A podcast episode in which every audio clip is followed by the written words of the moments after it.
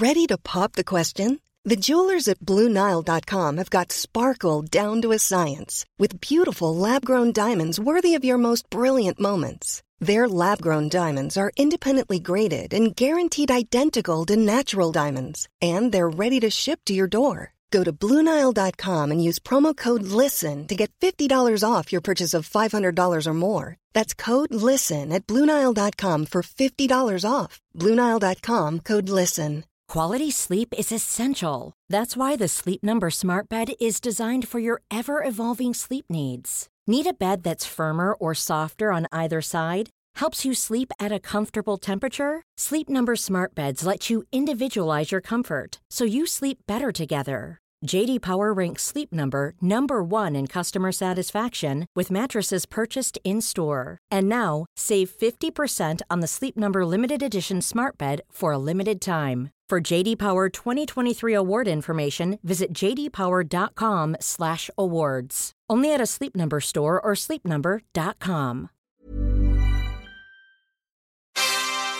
Hey, before we get the show started, I wanted to let you know we are giving away a bunch of brand new Blackmagic gear. Yeah, cameras, switchers, DaVinci Resolve licenses, a bunch of awesome stuff. So stay tuned to learn how you can enter to win free gear from Blackmagic, and we're going to tell you all about it later on in this episode. Now, cue the music.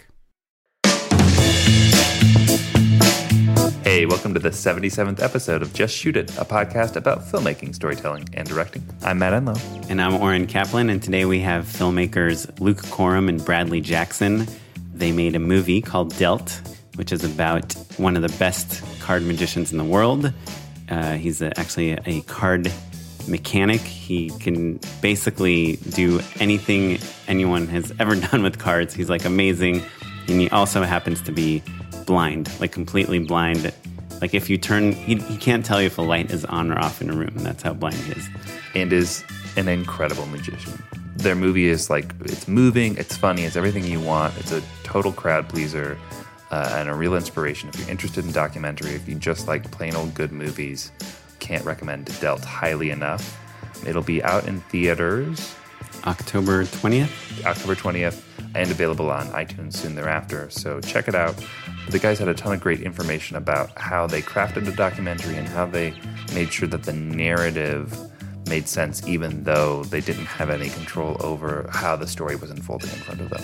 So I thought it was really great. It's applicable to all filmmakers, but especially if you're curious about documentary, give this one a listen. Yeah, for sure. But before we talk to them, I think you wanted to catch up on something with me. Something with you. So a little catch up. I talked to uh, Bill Mann at the PPS group, who listeners will recall. He's the guy who reached out to me. He's a listener, a fan of the show, and I did those Kentucky lottery spots with with the PPS group. And listeners may recall also that you were a little sarcastic about how you didn't get contacted and how you were waiting for their call. so it turns out Bill was like, "Hey, let Oren know I emailed him." What? and I promised him I, I would say so on the show. Wait, what's his last name?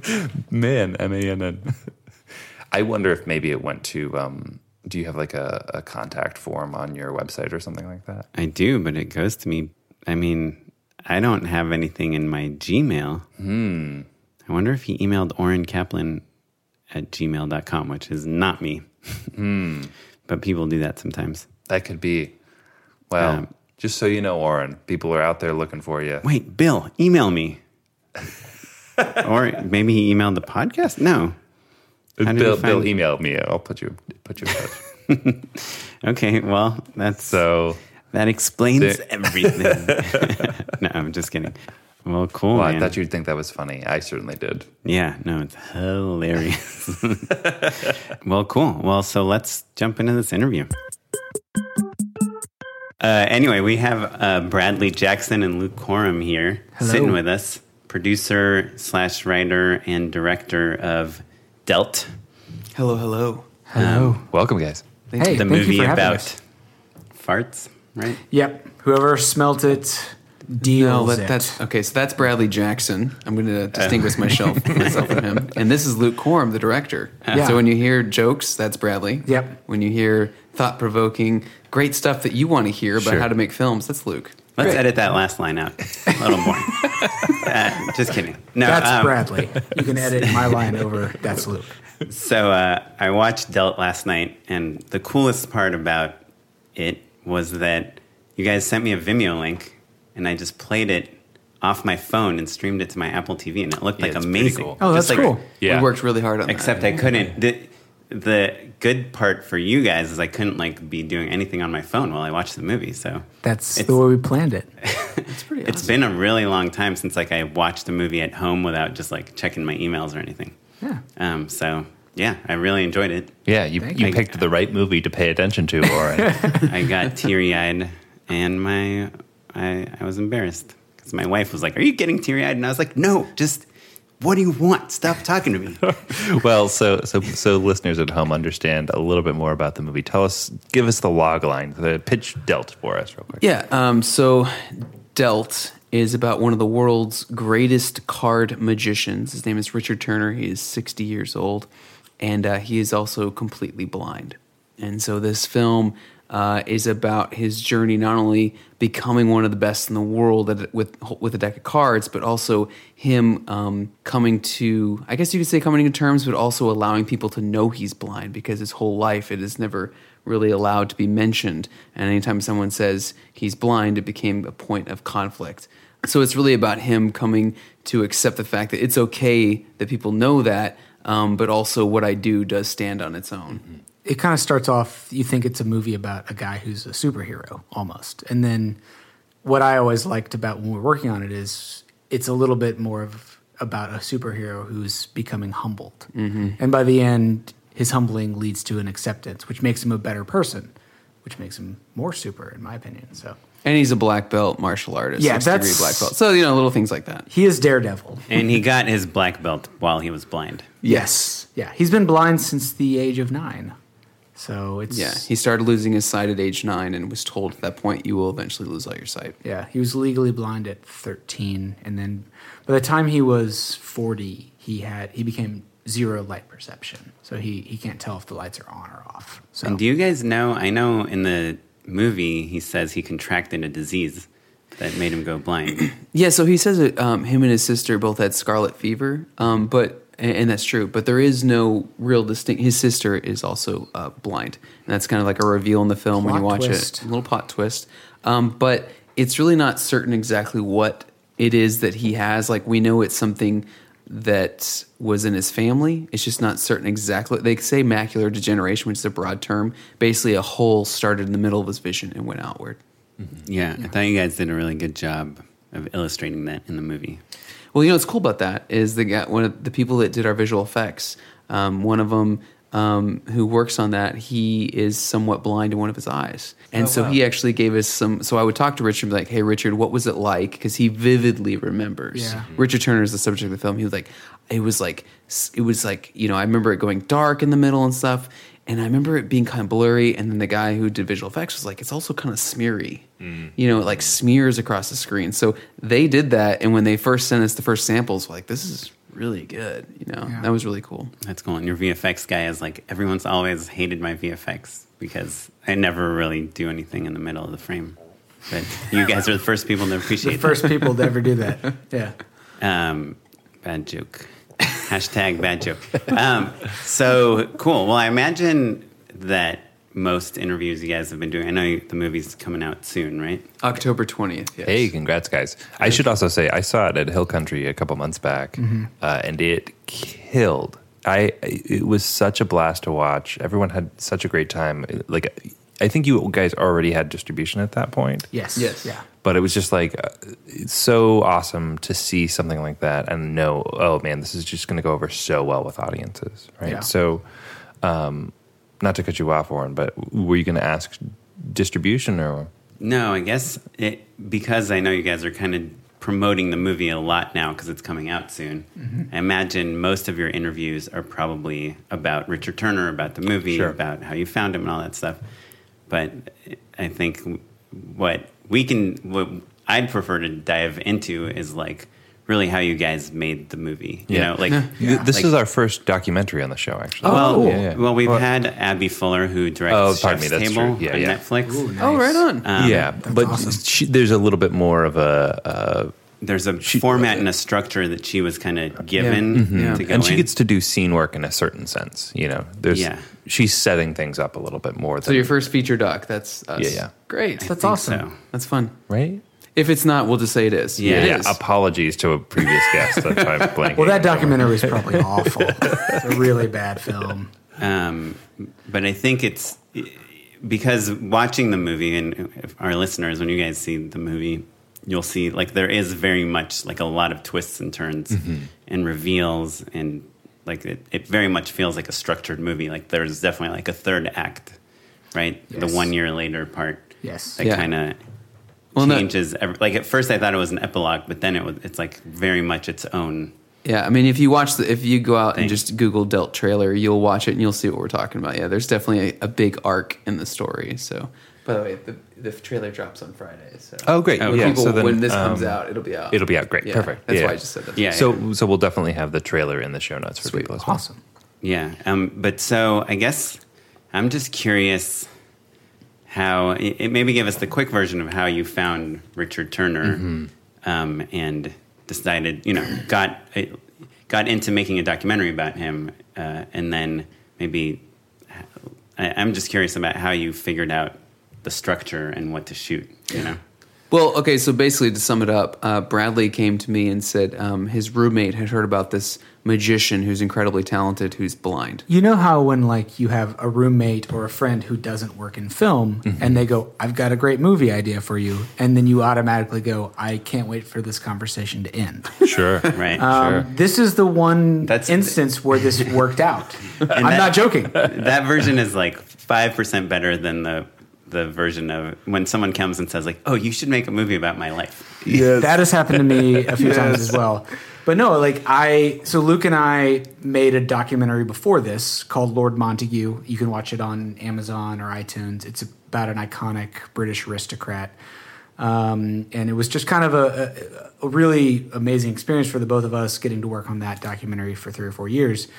And then when we were done, Luke and I kept talking like, "What should we try and find another film to work on? What do we do?" And I knew Luke had this background in magic, and Luke would kind of casually mention like, "Oh yeah, I used to do magic," and I'd be like, "Can you show me a trick?" And he'd be like, "No, no, no." He'd kind of be embarrassed by it. I don't know. I don't know why. I think magic's pretty cool.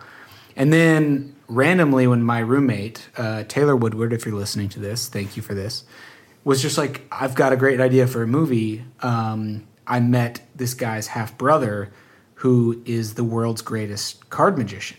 And immediately I was like, "Oh, that sounds cool. Luke, maybe maybe Luke would be interested in that." And then he goes, "Oh, but he's blind too."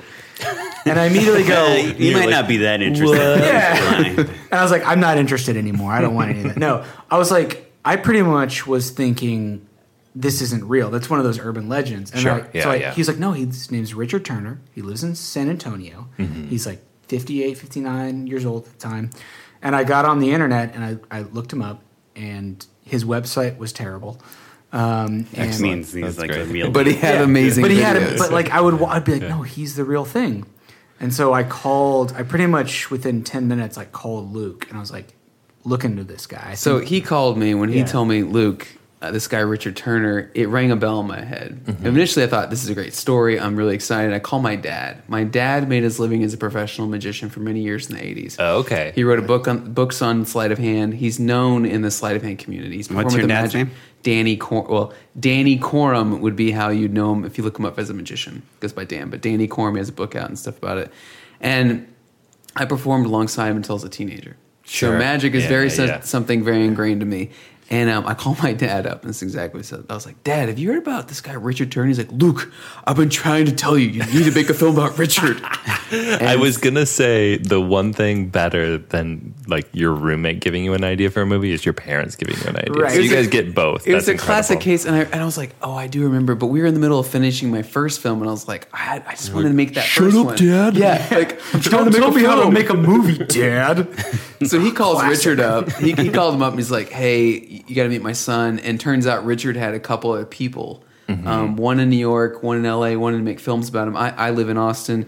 Uh, Bradley at the time did as well. We drove down immediately to San Antonio, and we're like, "We got to make this documentary about you." He was like, his response was, "I love that you come from a background of magic, and I know your dad." but I don't know if you can make a film. So I want to watch your late, late, last film. And I'm like, okay. So I sent him a DVD, and I'm like, I mean, I know he's going to listen to it, Right, right. But you're not going to know what it looks like, you know, the Sure. quality. Yeah. Well, little did we know, a guy he grew up with is uh, a guy who co-created Home Improvement, as well as made a movie with uh, Jack with Jack Black, uh, Bert, um, Bernie. Bernie, and some other stuff. That guy watched it and goes, "Okay, these guys are good." And we got Yeah. stamp of approval. Six months later, we're off and running. Awesome. Yeah. Yeah. That's the Crazy. dream right there, guys. So I think Yeah. the personal connection. I think that's something really important. Is that I had a personal connection to the subject and the subject matter, and that went a mm-hmm. long way. Yeah. Yeah, I mean, I guess if I was him, I wouldn't want someone that doesn't care about magic or that thinks it's like a novelty Yeah. to make a movie. Yeah.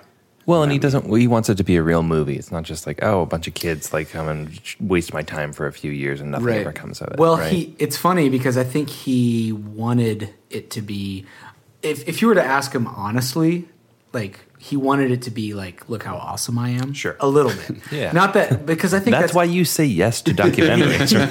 Yeah, exactly. If somebody As a person who has a podcast, right? right, Like- right.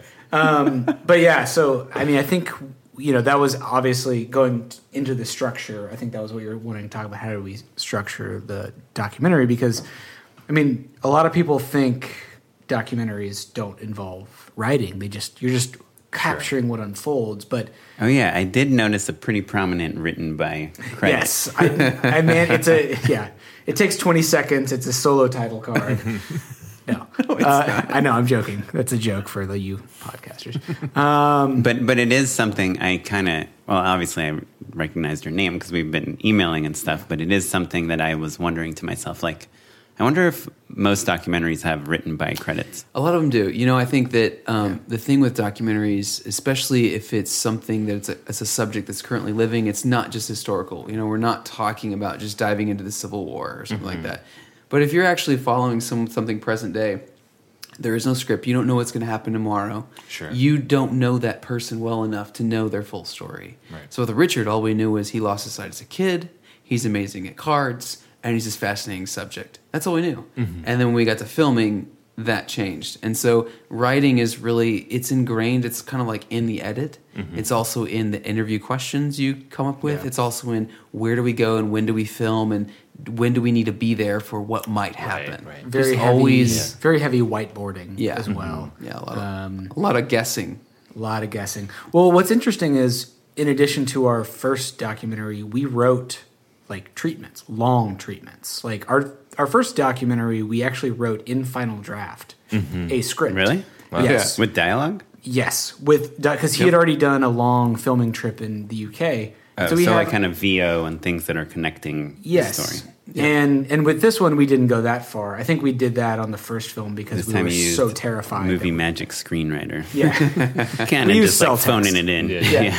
Um, but we wrote like a like a We wrote an five outline. page outline of like and the first 10 minutes of the movie is almost exactly Yep. as we wrote it. Mm-hmm.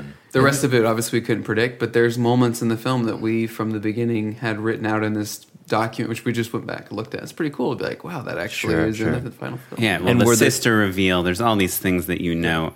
It- What I like how, about how you guys open the movie is like, first of all, I was telling my wife, I was like, "This is about a blind magician," and you don't Yeah, you- address the blindness in like the first ten minutes for quite film. a while. Yeah, Yeah. Y- To, long enough to the point where you're like, wait, I thought this was about a blind guy. Yeah. right. Yeah. Yeah. yeah. Which It is, I mean, obviously quite intentional. Right. and- Well, it's part but of it. Great. There is a there's a two percent people that will go and watch it. We learned from our test screenings Yeah. that don't know, mm-hmm. and so it- one we wanted to kind of like let's not address the obvious thing in the room, but also the people who don't really know.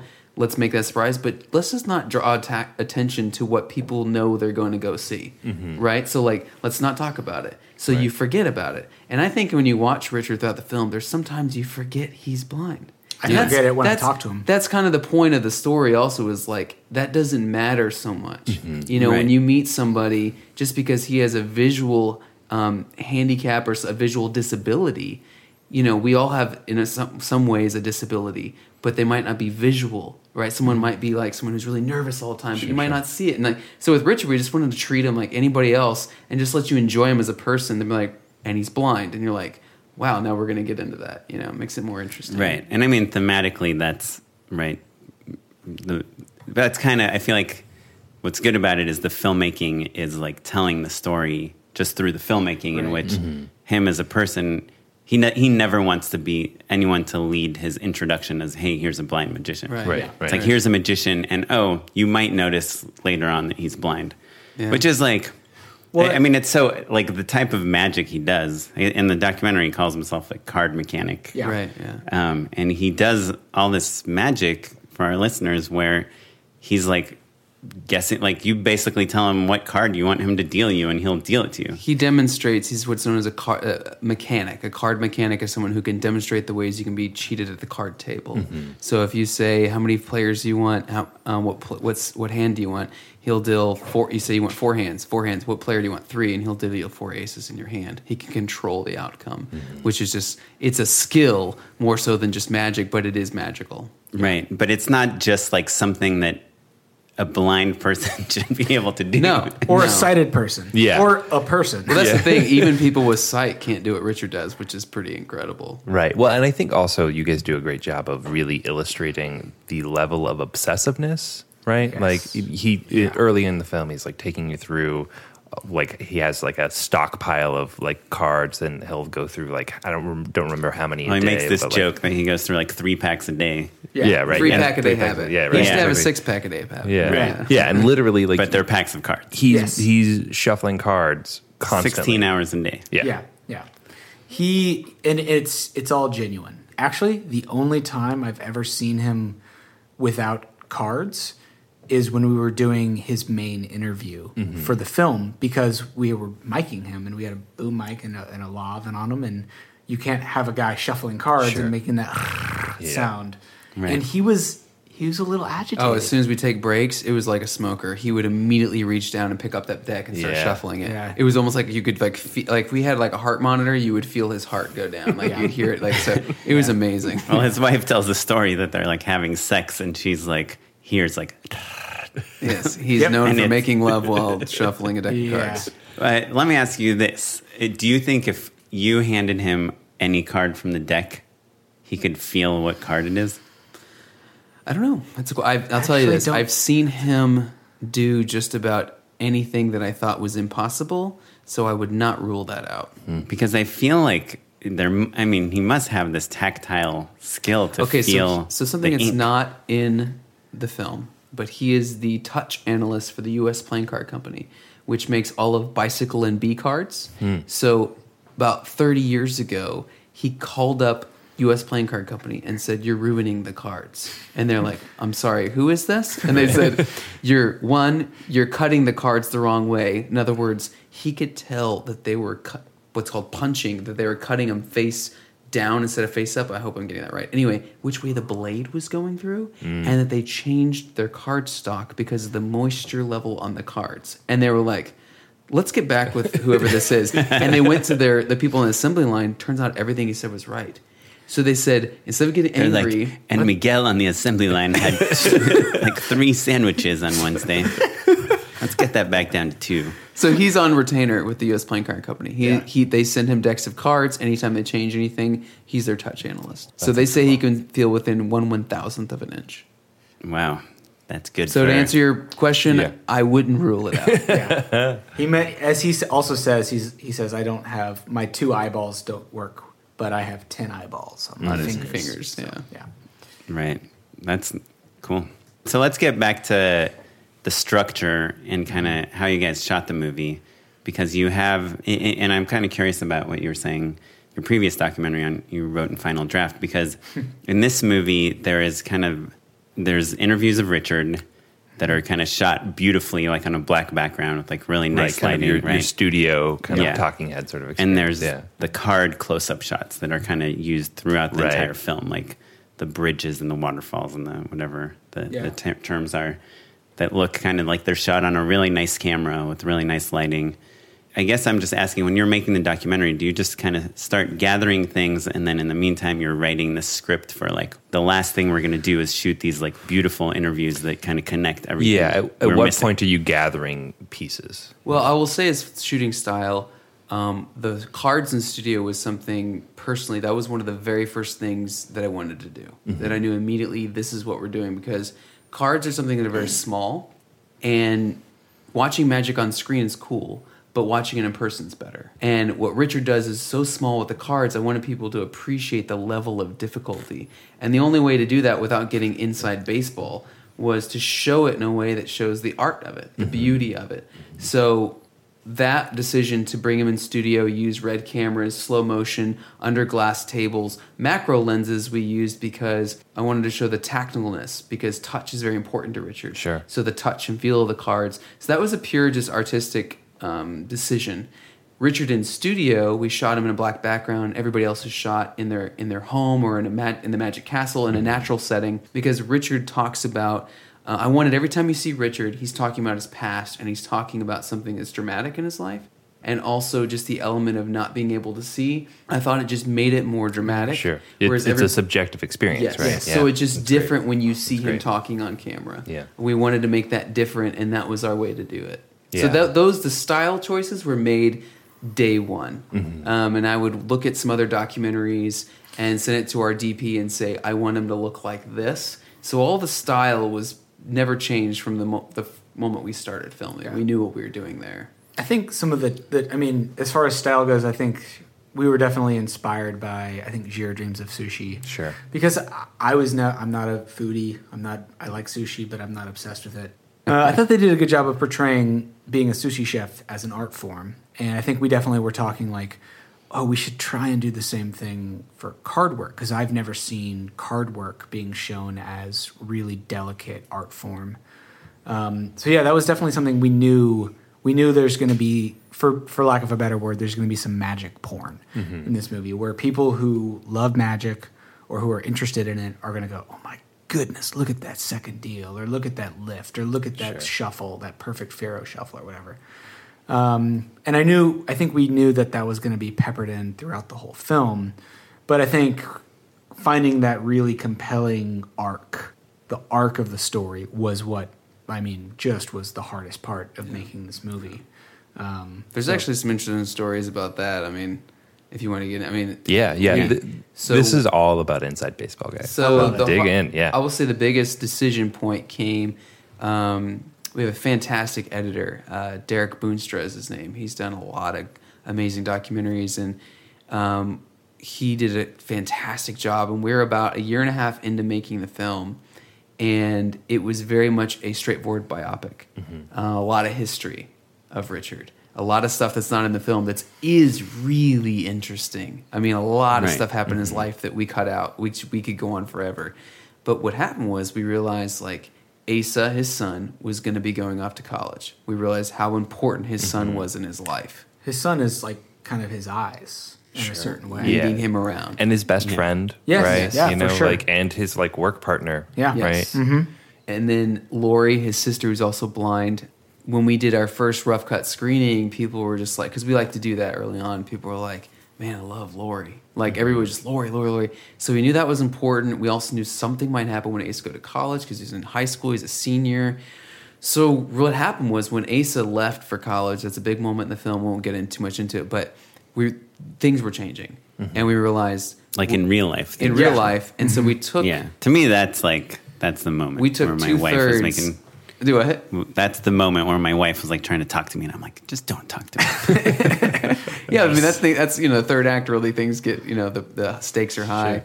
So we scrapped about two thirds of the edit. We had basically a whole movie cut. Yeah. Um, Yeah, yeah. And what we did is we kept the most important parts of Richard's past life and found ways to continue the story arc, but dip back to them when we most when was necessary. And that's really what made the movie what it is. Um, it was chasing the story, it was listening. I think there's a great line that says it's if you when you set out to make a documentary, if what you start out to make is what you end up with, then you're not listening. And that's a great thing to think about because when you're in interviews, people are telling you things you didn't know. And when you're with a subject who is present day, his life is changing, her life's changing. Like you got to listen and Yeah. like look at that footage and be like, things are happening. This is this is the story. As much as it might pain you know pain you to scrap a lot of work, Even you've if done. yeah, you're throwing away a Yeah. movie effectively. Yeah. So I went to Derek, our editor, and I was like, dude, we got to do this. And he understood. He was like, this is the better story. Yeah. And we all collectively, Bradley, everybody's like, this is the best story. Let's do it. So, what was the original story? Well, the original story was more about, I mean, Like Richard the has- making of Richard Turner. Well, Yeah. there's stuff like, for instance, I mean, we won't get too far into it, but he was so far into the, when he started losing his vision, he lost all hope for his life. Uh, drugs, etc. I mean, it was real dark. So there was a whole nother path where it was, a, it was an arc. It was a great arc about to get to where it is today. So like how he lost his vision, the bottom fell out of his whole life. Things got really bad, Drugs. and This how he before he met his wife. Yes, and then how he became this incredible card guy, and even some stuff before he met his wife, like some stuff. So it was it was a great film. Um, it just wasn't as powerful as the the present day character, which Richard is so amazing. We wanted more Richard on camera, more of his family, more Lori, more that, and that that's what resonated with people. Sure. Yeah. I think two documentaries that do a really good job of this. One's very recent. One one we always talked about in the past was uh, the Queen of Versailles. Oh, yeah. Which, sure. if you haven't So seen that documentary, it's great. It's essentially they start out like we're going to document, we're going to make a documentary about one of the richest families in America building the largest house in America, and then halfway And it was through, almost about the the guy, right? Yeah. Yeah. Yeah. Exactly. It was like a puff piece almost. And then halfway through, they lose all their money. Right. And instead of instead of like being like, oh, we got to scrap the documentary, like, no, this is a better one. This this is the movie. Yeah. Well, and I think as an audience member, like that moment where you're like, "Oh my god, I can't believe this is happening," and Mm-hmm. you have that second where you're like, "Oh, the filmmakers are all freaking out right now, Yes. capturing this moment." There's that extra layer of fun, Yeah. and I think that's kind of the the thing that maybe is almost an expectation for filmmaker or for audience members now when you're looking in documentaries. Yeah, you wanna know? surprise 'em. Yeah, exactly. Well, so I do wonder. So there's this kind of subplot about him being nominated for Magician of the Year. yeah, for sure. Is that something? Like, I guess I was trying to figure out if that was like a little manufactured Luck or luck. No, not we fell into at it. all. You always need a little bit of luck when you're doing this stuff. You know, like It's like when- a card game. Yeah, we, we, we needed, you know, we needed what happened to happen. Um, he was nominated for close magician for close magician of the year.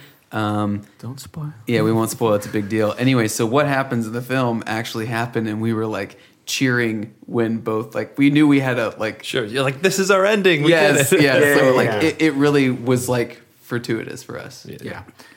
And it definitely, like, we almost, there was a brief moment where we almost didn't film that. It was mm-hmm. kind of like, oh, we can't afford this. Like, oh, geez. Yeah, so actually that that brings up a great question. I'm really curious about, you know, the act of making a documentary. Like how many years did it take you guys to shoot? This one was three years. 3 years. So 3 years of your From lives. the time we yeah we met Richard about six months before shooting. and how many people are like in the core team like working on this One, actively? six- 6 people. One, two, three, four, five, six. Director, writer, producer, producer, editor, DP, sound. Right.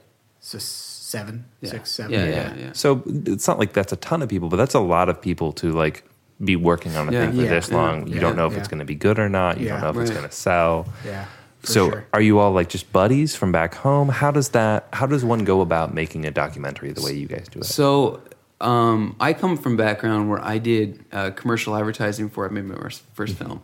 Um, I made a lot of uh, videos for uh, people that were um, starting, that were angel investors, of people that had, had startups.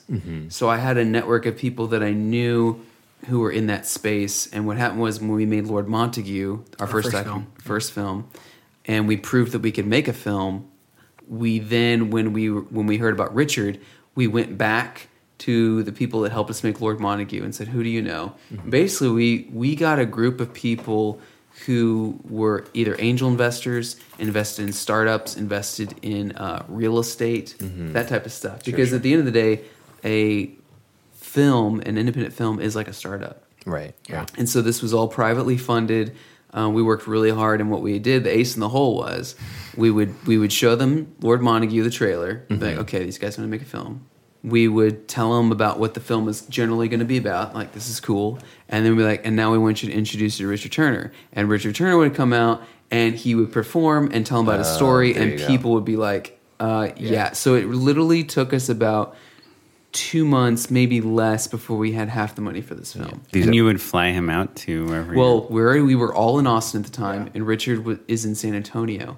So all of like we would go to San Antonio, do an investor presentation, Austin, and then Dallas. Mm-hmm. So the people that we knew, we would say bring someone else. And by the way, even if you don't invest in the film, you're going to see one of the world's greatest card magicians, Right. and they'd be like, "I'm in. Can I Yeah, bring my sure, kids? sure. Like, sure, bring your kids. Whatever you want to do." And we'd cater it, the whole thing, and it was very laid back, and it was very entertaining. It wasn't heavy because with our film, we're not like trying to save the world of something where you can just do a nonprofit and say whatever. We're making it a person, so it has to be something where someone's willing to invest and not be like just write it off. Because Sure. that's how you do Yeah, it with yeah. other cause Right, films. right. So it was really it was having Richard was our ace in our hole. Yeah, that's so great. So okay, so you guys you raise your funds. Are you guys at liberty to say how much you raised? Just to We can't start we with? can't say yeah. But, Sure, sure. But yeah, it was. can you it was- tell us how you go One about- hundred million dollars. Oh man. Yeah, yeah, yeah. Can you tell us how you go You guys- about budgeting something like Yeah, this? there you go. Yeah, so um, I think we learned from making the first film approximately how much it would cost. Uh, Russell Groves, uh, the other producer, he and I would just sit down, talk about expected travels, Mm-hmm. um, talk about the size of the crew, How much you're going to pay me? How much was A huge line item. which was the biggest pain in the butt. We are like, how many days can we afford to put Bradley in studio with us? Probably like five. We're like, oh my god, it's going to cost Yeah, us so yeah. much money. Really, it just came down to how many expected days travel. We look at that. How many times are we going to have the whole like group, which means like six or seven of us travel? Right. And how, do you, Uh, how can you predict how many days you're going to travel? It's all guesswork, man. Um, The- Is 20 days like uh, No, accurate? that's like not good. 100 days? uh, I think it was around forty-five. yeah, I mean, we knew because Richard is a world traveler in that he Yeah. he gets asked to go around the world. We knew that was going to be a component, like, and that's what I think is really great about the movie. Because you guys go to Finland. Or We go to Sweden. right? Sweden. go to yeah, Sweden. Denmark, Yeah. yeah. Uh, we go to Costa Rica, um, and Richard is like he just got back from Portugal. So we felt like within the first thirty minutes of the movie, we needed to showcase that he's a big deal because most people probably have not heard of him, Right. and so it's nice to like. And it's hard to get the sense of like a big deal as a magician. Like, what does that mean? Like, you know who David Copperfield is, but Yes. like beyond that, like, what does that look like? Yeah. Right. So when you see him in in Sweden and you see like 150 people watching him and like some guys and you know talking in Swedish back and forth and like geeking out over him, you're like, oh, so he's just a he's he's a big deal. I just don't know about. Him. Right. So, Yeah. Yeah. Yeah, so it's a lot of the that is guesswork, um, and then like working with your editor, we worked out a deal with him, figuring out how much we can pay him, and we knew that editing documentaries takes a long time, so we you always make sure always make sure to add a good contingency, very crucial. never under uh, no, ne- never undersell yourself on that. So do you, with your editor, do you work out like a flat rate or like a monthly rate? We work out we worked out a monthly monthly rate, um, and then estimated how many months we need him editing. It turned out because the story changed, where he was in the editing chair for nine months and then I was. Um, so yeah, I mean, it just you can never guess like what's going to happen. At the end of the day, when you raise that m- amount of money, you have two choices. If things change, you can go back to your investors and say, "We're going to raise more money Right. and reduce your shares." Right. Which you don't want to do. Which you don't Yeah, want to do. sure. Or B, we're going to make the best story and make you happy and not make not we're not going to raise the ceiling on what we're budgeting.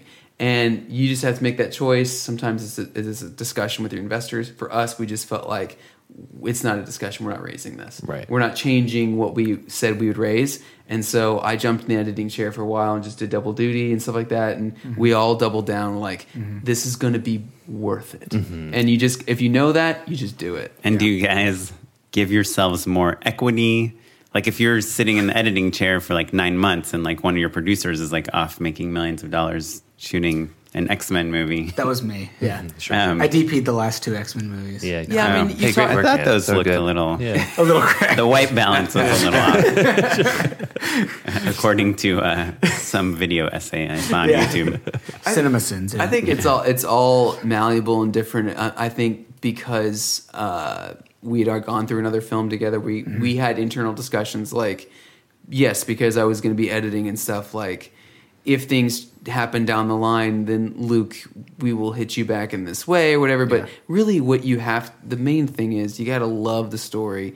You all come together and say we're all Mm-hmm. sacrificing. Because when you're an independent filmmaker at this stage, it's about making a great film. And all that stuff's going to come back to you, so don't worry about it. You know, like, can you pay bills? Can you make a good film? And are you in it? Are you in it for the long run? Yeah. And that's really what's And about. do you have you're married? I'm assuming. Yes, I'm married. Does your spouse like say like what you're gonna work for nine months without getting paid? No, so my She's amazing. she's amazing and also like she knows my background of like i mean i've i've been an entrepreneur since i was like I, when i left when i left high school and went to college i was making videos all through college and i was always making money doing that and when this film came around it was like we knew how special it was and the opportunities that can come and in this business you have to risk or there is no reward. Sure. and um, so it was it was more like a discussion like this is worth it it's going to work out and you know if i have to take something on the side and we don't get to see each other much for a little while because i'm working all the time then we do that and so that's what we Right. did And, and that's just kind of like the terms of your relationship from the get go, anyway. right? Yeah. Yeah. Yeah. and That's great. to to brag on Luke a little bit because I don't do it enough. Uh, I mean, Luke Luke truly was full time for for three years, and and and not to say that myself and the, our producer Russell weren't full time emotionally. I would definitely spend two days a week for a few hours a day sitting with Luke, going through the edit. But I was doing other stuff. Russell was doing other stuff, and and then when when stuff would when trips would come up for the movie, we would obviously set aside, or we would go do that, or when editing sessions would come up. But I think that's what a great documentary needs is Sure. There has to be a person to kind of carry the flag. yeah, and that was Luke, Yeah, hands down. So yeah, Um, cool. Can I ask you a little bit about just like the technical stuff? yeah Um, so geek out. so when you are planning a trip, how many cameras do you bring? what happened was is we did a lot of verite in the film. So um, initially, I thought like we had a DP named Jacob Hamilton, and we everything every trip was gonna be planned, and we had this because it was originally a biopic. So like we knew what we were filming. Sure. When things changed, we bought a camera, and I did a lot of filming as well. C three hundred. C three hundred was fantastic for us. Came in the clutch. It's the perfect documentary camera. yeah, and now they have this the, the next version of it. Mark II. Mark II, which pretty is- great. It's great. Yeah. it's really good. Um, so this whole film was shot with, for those of you who want to know, is all with C three hundred and red. yeah. The red. The, we shot the red for the uh, Studio studio and the Studio, card stuff. yeah. because we wanted that extra Sure, sure. cinematic look. And the C300, does it have autofocus? Or do you have to Uh, it manually did, focus but everything? you know the update came out while we were filming, so we're just like, screw it, let's just keep going. So, But um, it does have like built in ND and like it's like Oh yeah, it's a one man band. it's a sort of- workhorse. You yeah. know, so Is a it lot better of than the HVX 200? Because Oh, I that's would what say- I got. I would say so for sure. Okay. What about the D, What about the DVX one hundred? Ooh. I don't have that, but I do have a PD 150. You guys know Yeah, that buddy. Oh my god, I Yeah. do. Yes, I well, I sold that on eBay Sure, sure. several years ago. Good dude. call. Yeah. or While- they'll sell you another while one it if you still want to. held a dollar. yeah. I just use it as like a prop, like whenever there's a videographer. Actually, I use the HVX. You should have a display case of these, you know, Sure. retired cameras. Pull Yeah, it up right my next to a wife would really want 75 cameras sitting out here in the living room. You should, Luke. You should talk to them about how we shot the uh, the Magic Castle stuff because that's really Yeah. interesting. So, um, so basically, just to answer your question, I, I would because I could also do cinema like cinematography work. Um, that made think life a lot easier. So Yeah. on trips, we'd have um just two cameras. That's mostly what we did. Um, did you bring lights? no. for interviews For would. interviews, of course. Yes, interviews. Of, every- Like light panels or like a big Kino kit or something? Like we do like uh, a big bank. I don't know all the terms for all this stuff, just guys. I'm not- writer. I, I, I, I just know how to make things look good. I'm not the DP. I just say, yeah, that looks good. That doesn't change the lighting there. Sure, sure. I'll say this: when we interviewed magicians, we wanted to look like um, more well lit, more like theatrical. When we interviewed just friends and family, we do natural light. That was a stylistic choice Mm-hmm. in the beginning, just so you highlight someone. This is someone in the arts. This is someone whose friends or family. The Magic Castle was interesting. If those uh, listeners out there don't know what the Magic Castle is, it is yes. It's like exactly what you think it is. it is the most amazing place. It's in Hollywood. Uh, it is a very exclusive magic club, Sure. adult, adult magic club. and it's a castle. yeah, it's a castle. You, you, you know, ca- Yeah, kind of. castle. Yeah. Well, it's and a- not Harry Potter. Yeah, yeah. Not Harry Potter. Yeah, yeah. Um, but a magician's club, right? So it is Yes. exclusive and kind of like one of the world's, certainly the United States, like premier Yes. venue. It's an elite place where you have to like audition. uh, be selected to perform there. And so Richard performs what's called the Close Up Gallery, which is made for close up magic. And close up magic means you got to be close. So Yeah, there's like it's It's about- 16 It's a raked it's about theater. 20, Yeah, maybe okay. 20, and it's raked. Yeah, yeah. And um, it's very tiny. What I I knew that like I was like we need more we like we got to have several cameras in there. Well, they told us we could only have one. And there's actual normal guests that Yes. are there Yes. that you are going to film. So because of Richard, we got more access, mm-hmm. and also because people do remember my dad there, so they're like, "Oh, Oh, you're cool. you kind of like okay, so you're one of us," type of, you know. So then we were like, "Can we have two? And then finally, like, "Okay, you can have two. And like, "Can we have three? And like, bottom line is that we ended up having I think around four cameras in there, and it's a tiny, tiny room, and mm-hmm. it was a lot of work. It was a lot of work, but it, it paid off because you got to get the audience reactions. Sure. That's what sells it. Mm-hmm. And then we wanted people afterwards to talk about Richard and like so we filmed at least 25 30 shows there. Mm-hmm. Only one of them is used because we wanted the the absolute best reactions because you know, some people might be drinking some nights because the open club, like this Yeah. is not something we're set up. They do like pump you full of drinks. Oh, Oh, yeah, for yeah. sure. And so like there are sometimes I mean he would always crush it. It would just Right. depend like who's on his left and his right from the audience and whether they were like hammered or whether they had like on like a inappropriate outfit that we couldn't like necessarily use and was distracting. So it was a lot of work. Yeah, and you had the you had the was it the Blackmagic camera? We did. We struck that. We initially Yeah. thought, let's film Richard with an overhead Blackmagic camera. I hated that thing because we couldn't see through it. Um, and when you flip over lights on a dark table, it would like overexpose because it would try to change exposure. right, and you have these super white, glossy, shiny It's- cards it's- on a black. It was a felt. nightmare. Yeah. So what we did is we we actually had a manned camera at the top, and they told us we couldn't. And we're like, please, please, like no, and like please, no. And then we just did it, and they're like, well, we can't change that. So we had someone behind the camera, and it looks great. That's lesson number one of independent filmmaking. Just Ask Right. ask for for forgiveness. forgiveness, not permission. Uh, okay, so you So you C shot with right. your team, and so, sometimes you're a little bit more set up for things. It's a little more planned. Sometimes it, you said it's verite. So like, uh, what's an example of like a time where you maybe weren't planning on shooting and last minute had to like scramble to make something happen? So we decided that whenever it was something that might be really intimate, might be something that was more like at his house with his family, that I would just go and I would spend. I spent the night. They actually and you would do sound as well. I would do sound. So I would take a, a lav. I would. Um, I got really good at it. Uh, I had to learn. I asked our sound guy. I was like, "Can you, Sean? Can you show me how to mic these? Like how to do like a really great mic? Like, Like, I'm not gonna pay you under to- the to shirt." shoot and he's like, me. he's like, "Why would I do that and put myself out of a job?" Yeah, like, yeah.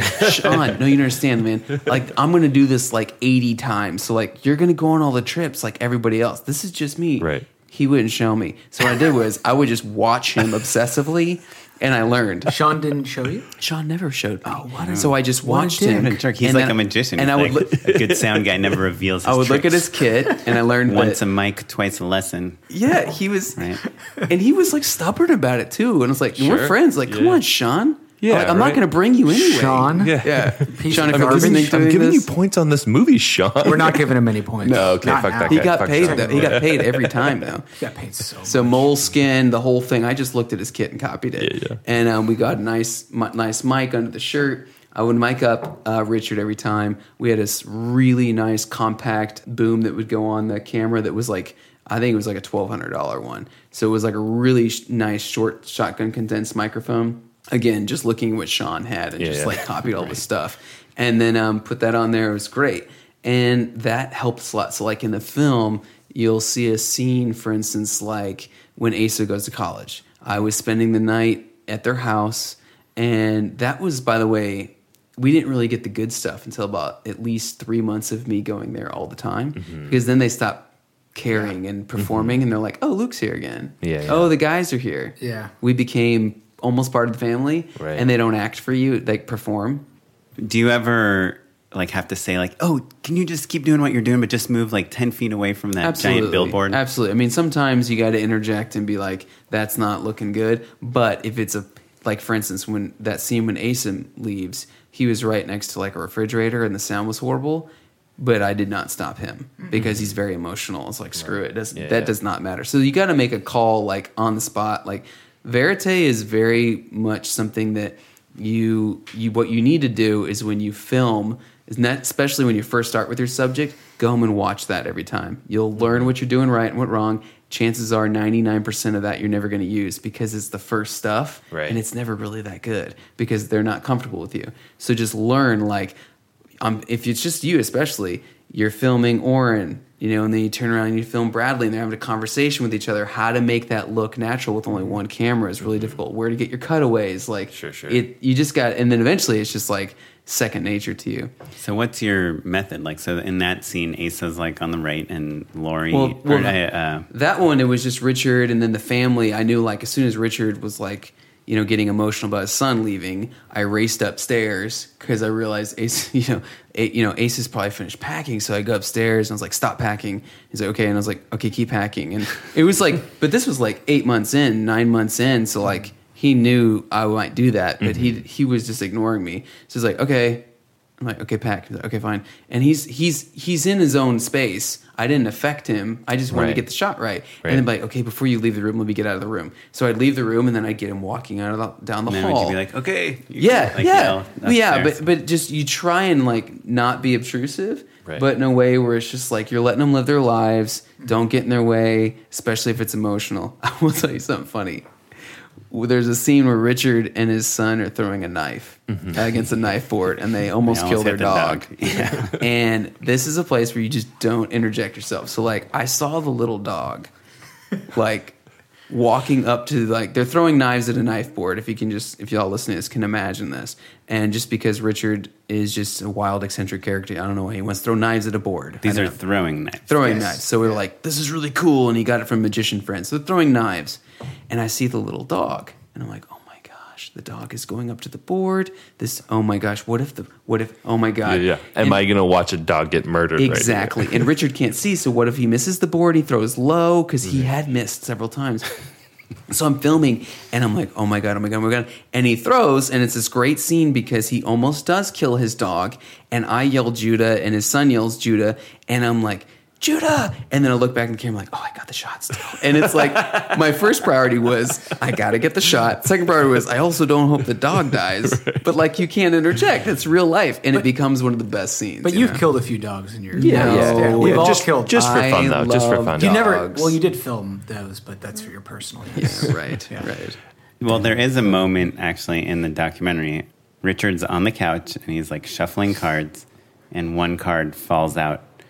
Uh, King of Spades or clubs. Yeah. That's probably that. Yeah. Um, and uh, it lands on the couch, like kind of behind the dog, and he's he doesn't know where it is because he's blind, and he's like looking on the couch. He doesn't find it because the dog's in the way, and he looks like on the ground, and he's just kind of. I feel like it's like this moment where you're like, even though he's a superhero, you ha- he has this. He still has this thing that he hasn't come to terms with, right?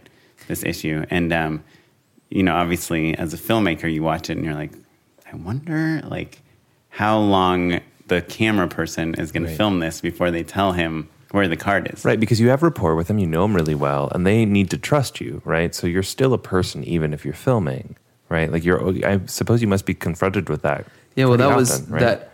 Like I said, that happened many months into filming. So uh, I remember something like that similar happened early on, and I helped him. But then I learned like we had this level of trust, and also just like I'm here, but I'm not here. Mm-hmm. And when I saw that happen, I was just like, this is like watching him look for the card was just that this is an important scene and I'm not going to interject myself. Right. And he knew at that point like not to ask me and he wasn't performing for me. Mm-hmm. He was literally having his own thoughts, which when you watch the film you'll see he's thinking about other stuff at that point.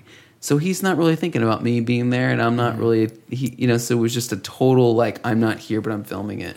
Yeah, I love. I actually love that you brought that scene up because we test screened this movie like eight or nine times, and that that scene was always in the movie um, from Rough Cut One. And I remember the first Rough Cut we screened was fine. I mean, it was a C plus, B minus, maybe maybe worse than that. I don't know, but I remember there were a few scenes that worked, and then there was that scene. And that scene, I could see people like cringing, but kind of laugh because he he uh, Richard, the subject, makes a joke at the end, kind of, and it just it felt like the perfect encapsulation of what the Mm-hmm. whole movie was. It's kind of sad, kind of interesting, kind of curious, and then there's a little joke at the end. Yeah. Right. But correct uh, me if I'm wrong. You put that scene right after his son goes off to college, and it Right. kind of is like this punctuation on like his eyes are gone. You know, right? Yes. Yeah, I mean, he was really deep in thought that day. Yeah. So, So that really did take place yes, after yes, Asa. Mm-hmm. Mm-hmm. yeah. And by the way, the guy's son's name is Asa Spades.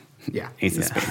Ace of This Spades. this great. full is not. This film is not lacking in laughter and quirkiness. sure. or subtlety sometimes. yeah, Richard is not a subtle person. it's not subtle at all. Yeah, for all the drama, like it's Yeah. it's it's really like got a lot of laughter. In it. Yeah. He enjoys karate chopping boards. Oh yeah, oh yeah. That's, That's like a- the opposite of subtle. Oh yeah, Yeah.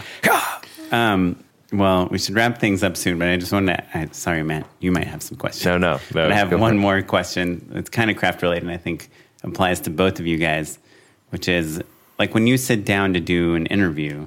Like, what do you what do you ask them? What do you say to an interview subject, especially in the earlier days, to get them to say something interesting?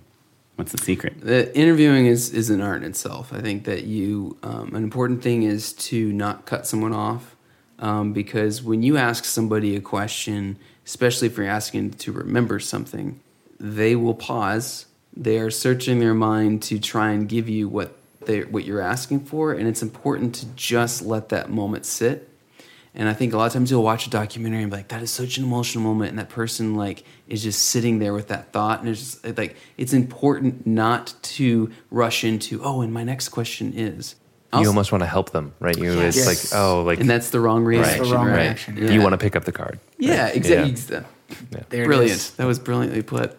Thanks. dude. I think also when you start the, the interview, it's nice too when you go into a space, if you're especially for the director, let your DP, let your crew set up. Just go spend time with your interview subject. Get to, you know, talk with them. It's nice to talk with them beforehand, obviously on the phone and stuff. But really, just I just try and not let them think about we're here with cameras and stuff.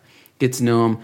At the beginning of the interview, it's nice just talk about anything. Like at the beginning, before we started doing the podcast, talking about you know just off the wall stuff. So you get in that you get in that mode, and then when you dive into the deep stuff, Bradley and I always position uh, emotional questions at pivotal times, and then we also try and follow it up a little bit with laughter, so we can ease it up. You know, like so someone doesn't feel like too heavy. Like, and then when you get into it, what Bradley and I do is I'm interviewing and I don't look at my questions ever, and then I'll ask Bradley um, I'm just having a conversation because if you take it a different direction, I'm not going to say, well, my next question was this, so let's go back to that. No, we go down the path that we're going down, and sometimes like 30 minutes in, I'll be like, hey, Bradley, where are we at, man? And he's back there checking off stuff, mm-hmm. making sure we're not missing any points. But the, the point is to keep it a conversation. It's not like I have a list of questions and this is what we're going to talk about. Right, because Bradley, as when you guys are writing this, you have things that you need to be covered by this interview. Yeah, I mean, we we definitely know like certain interviews come in the timeline of making the film when like our one of our last interviews was an interview with Lori, his sister. Um, we had done an interview with her earlier, but we knew that we had this other opportunity to interview her three three year, uh, two and a half years into making the movie, and we had a pretty good rough cut at that point, and we were like, we need these four sound bites or some variation of them. And so it was like, how do we get her to answer these in a way that feels like she's because we knew we knew she would probably say some of these things, but we knew we needed it would be great to have very specific things. And also, she might say something that's phrased better than we could imagine. So So you never say like, "Can you just like tell us? I would say there's probably only thing. one time in this whole film that we actually ask somebody, "Can you talk about this? Like, can you say this for us?" Because they had already said it, but maybe they they like they said an um, or yeah, an an um, or they just didn't answer it the best. And we're just like, you know, that's that's it. Otherwise, we try and just you can Frankenstein stuff too, like in the edit. So There's no point in like trying to get someone just to phrase something. It sounds canned. Do you ever say just? can you just repeat that one more time? Sure. Oh, yeah. Oh yeah. But normally, what I like to do is I'll listen to what they just said. I'm like, okay, they almost got there, and I come back five minutes later and I'll ask them the same question in a different way, and they don't realize it. Oh, Really? You know, because Yeah. they got you got them warmed up. They're not like I I already told you this. No, no, it's like you asked them about. We've been doing this for three years. My name is Lori. What's your name again? Can you tell me that again? Yeah, exactly. Yeah. That's awesome. Uh, and were there any moments where, like, in any of your earlier edits, where your dialogue or your question was like in the edit, and you kind of? I'm in get there that one out of there? time. Um, I'm in there on the boat when Richard does something absolutely ridiculous with He the does fish. very Oh, he had the eyeball yeah, and I said, "What's the point of this?" And actually, and the, our editor put that in there, and it made sense for me to be in there. But mo- for the most part, I try to not have my Sure. voice heard. I mean, I'm not a Morgan Spurlock. You know, that's not my style. His style is that, and it's great for how he does it. But if you're off camera, only use. I think only use your voice when it's appropriate. Right. Right, and the Yeah. Jinx thing, his voice uh, Yeah. close to the end it appears a lot. Yeah, and right? it helps. You know, I think if it mm-hmm. helps the the mm-hmm. storytelling, then great. Well, it's because like the filmmaker realizes that this guy is, Is guilty. yeah, yeah. yeah. Um, Do you have anything, uh, any advice you would give a young filmmaker interested in documentary? Right. Documentary. yeah. Well, I'll tell you this. I never thought I'd make documentaries, and I've made two. I think that what is important is if you are going to make a documentary, you need to be interested in the subject because if you are not interested in the subject, um, typically these take a long time. It's a long burn, and you will not make it. Mm-hmm. Because what's going to happen is you're going to realize it's a lot harder than I thought. You're a year and a half into it. The cut isn't where you want it to be. You still have to do more filming. There's more blah blah blah. You might not get paid, and you won't stick it out. So like mm-hmm. you got to be willing to look at the long term, and, and it helps if like this. The magic one was very personal, so like I was like all in. I also think it's important to tell yourself that you're not making a documentary. I would Yes. put that on a billboard actually, and Bradley and I would talk Yeah, about that. yeah. You're making a movie. Mm-hmm. You know, if you if you think about that and say, I'm making a movie, I'm telling a story. I'm not just trying to tell people facts. I'm not just trying to fill in the blanks. What do you love about a good movie? You love when you're trying to figure out as an audience member. You love being entertained. Mm-hmm. You love the suspense. Put that in your documentary. And if you can find a way to do that, not every story you know documentaries you're not you're not scripting it. So you are given the story you're given. So there are limitations. But make it as much like a movie as possible. Right. and if you can look at it back and say wow that's a good movie then you did a good job you know? I would say um, th- this comes from a, a more from a screenwriter focus because I, I actually never thought I'd make documentaries either. I've made my living as a screenwriter mostly for the last seven or eight years, and the muscles are different, but the skill set is the same. Or mm-hmm. yeah, because it it's like if you want to get in good shape, you need to do cardiovascular and you do weight training type thing. Is that what you do? I That's mm, I that's know why I look so good. Actually, bradley for y'all know he doesn't have his shirt on he never wears a shirt Sure, he's sure. totally ripped Guys, I just jacked, realized man. you When you probably be- were miss, missed out on the cardiovascular joke as a guy that it was working out with cards in his hands. Yeah. I want to be known as the sexy screenwriter, Yeah, the go. guy with the tightest bod uh, that also is great at final draft. But uh, to try and I know, rewrite the Charlie train, Kaufman's pretty, pretty ripped. Yeah, it he's looks got a, good. he does he does keep it tight. Um, no, but it, it is it is it's different muscles, but it's the same skill set. It's writing a script. You know, you sit in front of a computer. And you're like, okay, I really want the character to get here. Okay, I'm gonna, I got to write this, and it's not going to work, and maybe it'll work, and then maybe I'll figure it out. And then with a documentary, it's like we want a character to get here, but how do we like we know he's going to be traveling here we know he's got this event coming up we know we're interviewing this subject and we know that you know this thing is happening so let's write questions that will get somebody to give us this little bridge. Let's go to this event and hopefully this will happen. And then we'll add some music and we'll we'll kind of craft the edit. Well, and it's the same it's the same thing. So with our previous documentary is very historical, um, very different. But to Bradley's point, we knew the end, but how to get there with a nice arc is still a challenge. So it doesn't matter whether you're, it's something that's un, unfolding in front of you or already has. You still have to write it, and you still kind of figure out like when people are getting bored, when to like change that plot point, when to do the twist, when the third act comes in. So, it, like I said, it's a lot of the same muscles. Cool.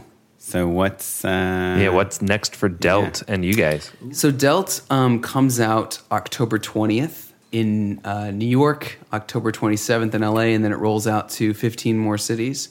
So we're, we're thankful IFC Sundance Selects picked up uh, the film and did a nice push with it. It'll also be available on demand. So um, iTunes and all iTunes, cable, VOD, all that yeah. good stuff. Yeah. Uh, and you yeah. guys have an, another movie on the agenda on the. We each so Bradley and I are working on a couple of like another thing together. Um, there's there's some things that have been Yeah, popping. we're Um, pitching right now. On we're a, pitching. on a series. Oh, right, TV. get- yeah, Yep. T- TV is the way of the future. The way of the future, to quote Leo. Yeah, so Um, working hard, and, and Bradley's got some other projects. And you're pitching docu series or scripted stuff. Right now, This one's a docu series. yeah. yeah. we're pitching a docu series. Yeah. kind of rooted in the world of magic a little bit. Yeah, Cool. Sign me up, guys. yeah. Yeah. Yeah. Uh, cool, guys. Well, do you have a second to hang out and uh, endorse with us? yes. Unpaid endorsements. Um, Oren, you want to kick us off? You got some? Uh, yeah, I have a couple small ones. As usual, I will say that they're not great, but I can't wait for you to have a great one, Oren. I know. Well, so my first one is I think like 90% of our listeners probably know about it. For the 10% that don't, do you, Matt, do you go anywhere to get like Holly inside Hollywood news? I mean, deadline? Like, I don't Yeah. know. do you No. go to Deadline? Do I go to deadline? Yeah. No, no, no, no. I'll like follow a handful of like. I do You go to deadline.com. Oh. all the time. Yeah. Oh, interesting. Yeah. so no, I go to it's pretty so, rare. so Deadline. I was going to mention is like this website. I probably go to it every two or three days when I'm procrastinating. I usually read mostly just the headlines, but if you ever want to get like the pulse of like what is selling in Hollywood, then just go to Deadline.com and you'll see what movies are being made, what TV shows are being made, and I mean, I mean, I know, I'm sure most people know about it, but if you are not in LA and you're like interested in, you know, working in this industry, it's just not a bad place to see. Like what I love about it is when they describe what is selling right now. It's like usually a one sentence thing, Right. You know, and it's it's like basically log lines that are selling right now. We were actually that we like when we sold IFC, it was like dealt lands in Sundance Select's hand. You know, Yeah. and it's like you know it tells you about the Oh, yeah. deal that was just waka. made. Yeah. yeah, yeah. I, I would double down and say I like uh, with news sources. I'll subscribe to their newsletter, so I don't have. I, then I just every day I'll get it in my inbox, and you. It's the same thing. You're just kind of you can scan headlines real quick. But Oh, cool. Yeah, I have that somehow with Tubefilter, which is kind of like the digital version of Right. Deadline. But Deadline, um, it's not like Fandango or Rotten Tomatoes. It's not from a fan's perspective. It's, It's very much industry. an industry. industry, Yeah. Yeah. So if anyone doesn't know about it, it's worth checking out. Um, and then uh, the thing I mentioned to you guys before we started recording, the latest episode of The Frame, which is another podcast, it's an NPR podcast. I had an episode with Greta Gerwig where she talked about directing her first movie, Ladybird. Is that what it's called? Yeah. Um, and she talked about these tips, which I will tell you right now, so you don't even have to listen to that podcast. so she made everyone on set wear name tags, um, which Oh. is something she got from Mike Mills. That's a great idea. Um, and it- the interviewer was like, "Yeah, I saw two pictures of you from set. One said Greta Gerwig, and it said um, Breakfast at Tiffany's, and then another one I saw said Greta Gerwig, and we can't start the fire. We We didn't start we the didn't fire. start the fire." so it's like she works And at it the said we didn't business. start the fire. Yeah. So she said, "Yeah, well, every morning, like the head PA like writes a question, and everyone has to write the answer." So I had a second AD who would write a question in the call sheet, and so then you would go talk to him about it afterwards, and they were always great. Oh, so yeah. So her question was, "What's a movie that you should love but you don't?" Oh, funny. And what's your go-to karaoke song? Oh, so, um, but it is cool, especially on a feature, because she said like sometimes we'll have a new boom operator, and like you don't want to be like, "Hey, you." You want to say like, "Hey, Joe." yeah. Yeah, All boom operators are named Joe. I love the idea Hint. of name tags. Except for Sean, who is our boom operator Oh, on but Dealt. he's- We hated Yeah, Sean. The- I'm talking about generous boom. Forget Sean. Selfish Sean. Uh, so a tip she said she got from Spike Jonze was if you don't like the shot, just start turning off lights, mm. which was interesting. Which is something I just did on this Converse job. Like we had these like all this these neon lights built into the set, and like for some reason like the lights were off, and I was like, this looks so fucking awesome. And so we had this kind of nice looking shot turned on. I was like, Jess, our DP, can you just turn off everything except for those neon lights? And it was like ten times better. It's like Blade Runner. She also makes a playlist for every day of her shoot. Every day. that she because she knows we're going to shoot these scenes on day one, these scenes on day two, and she just like has like a little you know whatever jam box or something that she plays the music, and she feels like it gets kind of all the actors into the mm-hmm. same space before a scene. And she has, I, I would probably never go for this rule, but she has like a no cell phone rule on set because she said as an actor, you're like trying to get into the scene and you're like look over and some guy's just like texting, yeah. um, you know, someone. It's probably a good rule for actors. Yeah. Yeah. But, you know, we're not actors, so. I, I Don't like worry the about idea of, of not having cell phones. Yeah, Sure. I mean, I'm never on my cell phone because I'm so busy, but I. I I'm could- always on my cell phone.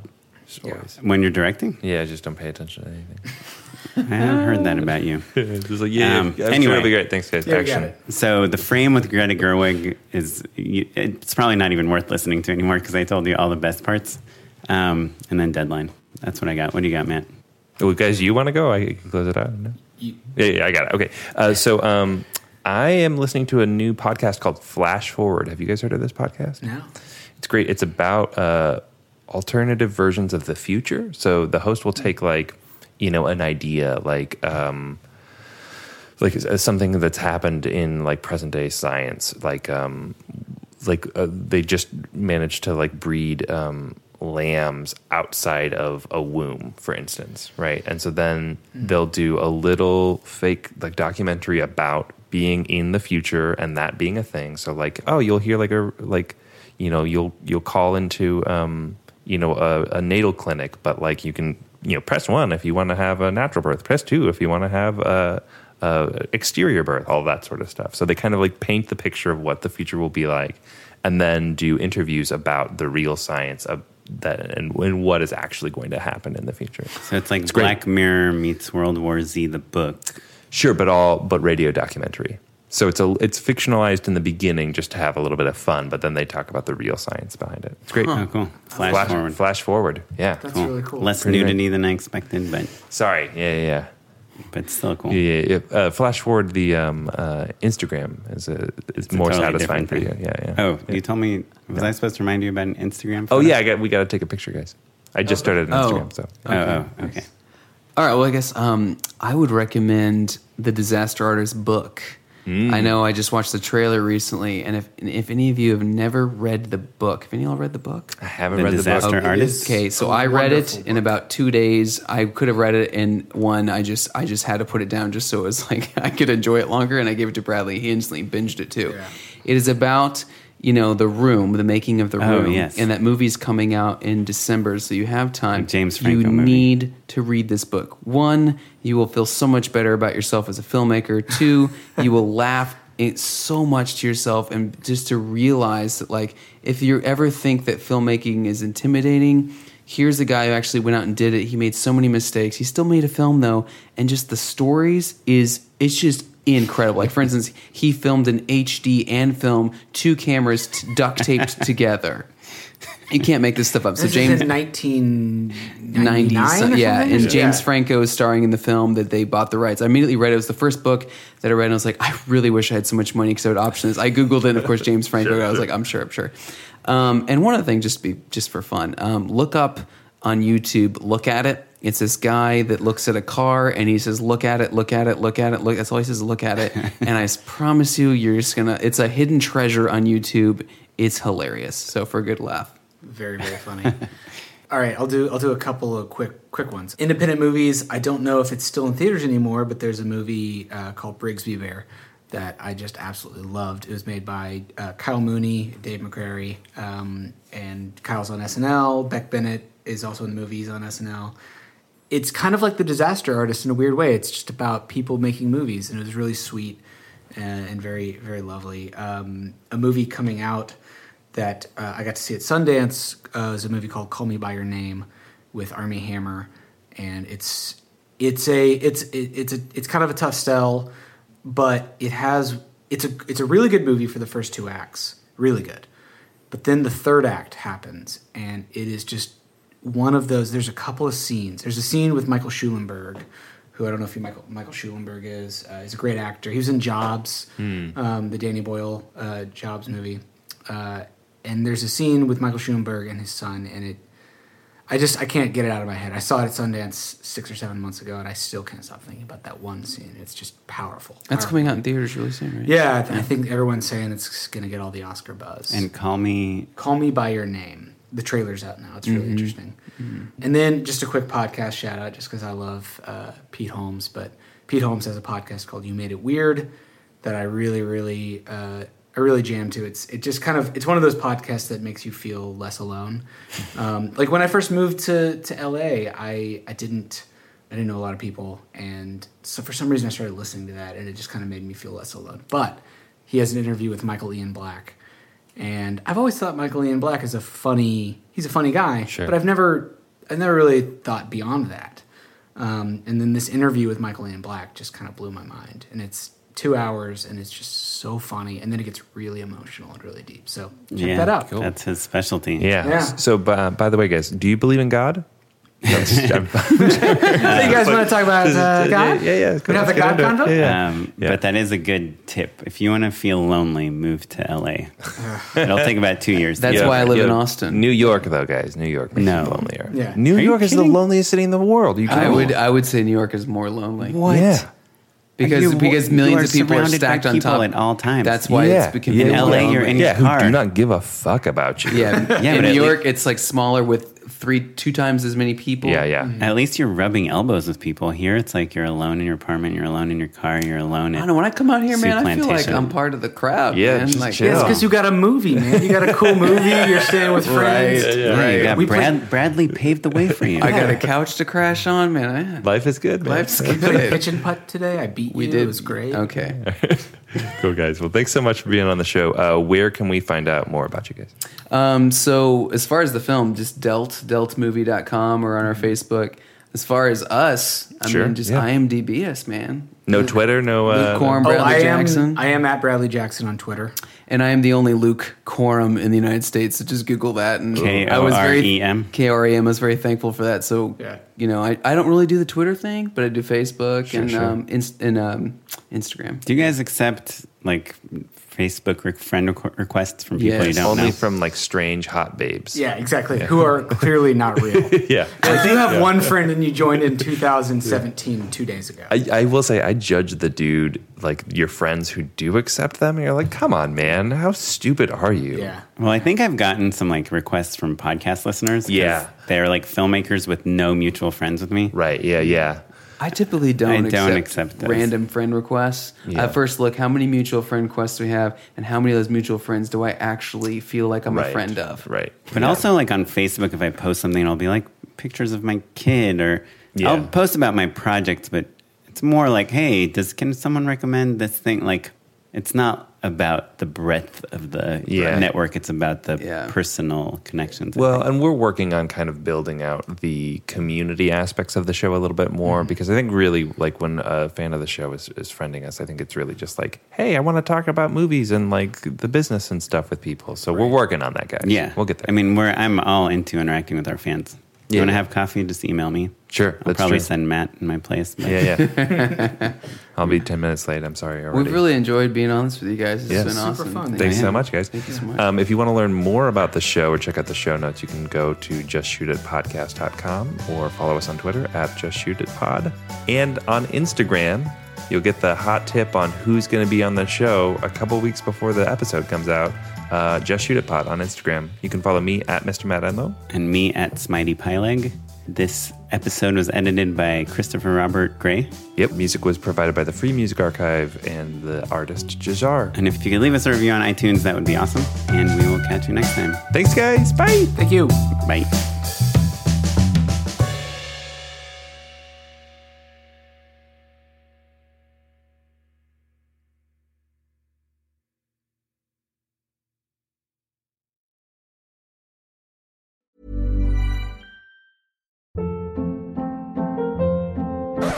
Hold up. What was that? Boring. No flavor. That was as bad as those leftovers you ate all week. Keke Palmer here, and it's time to say hello to something fresh and guilt-free. Hello Fresh. Jazz up dinner with pecan-crusted chicken or garlic butter shrimp scampi. Now that's music to my mouth. Hello Fresh. Let's get this dinner party started. Discover all the delicious possibilities at hellofresh.com.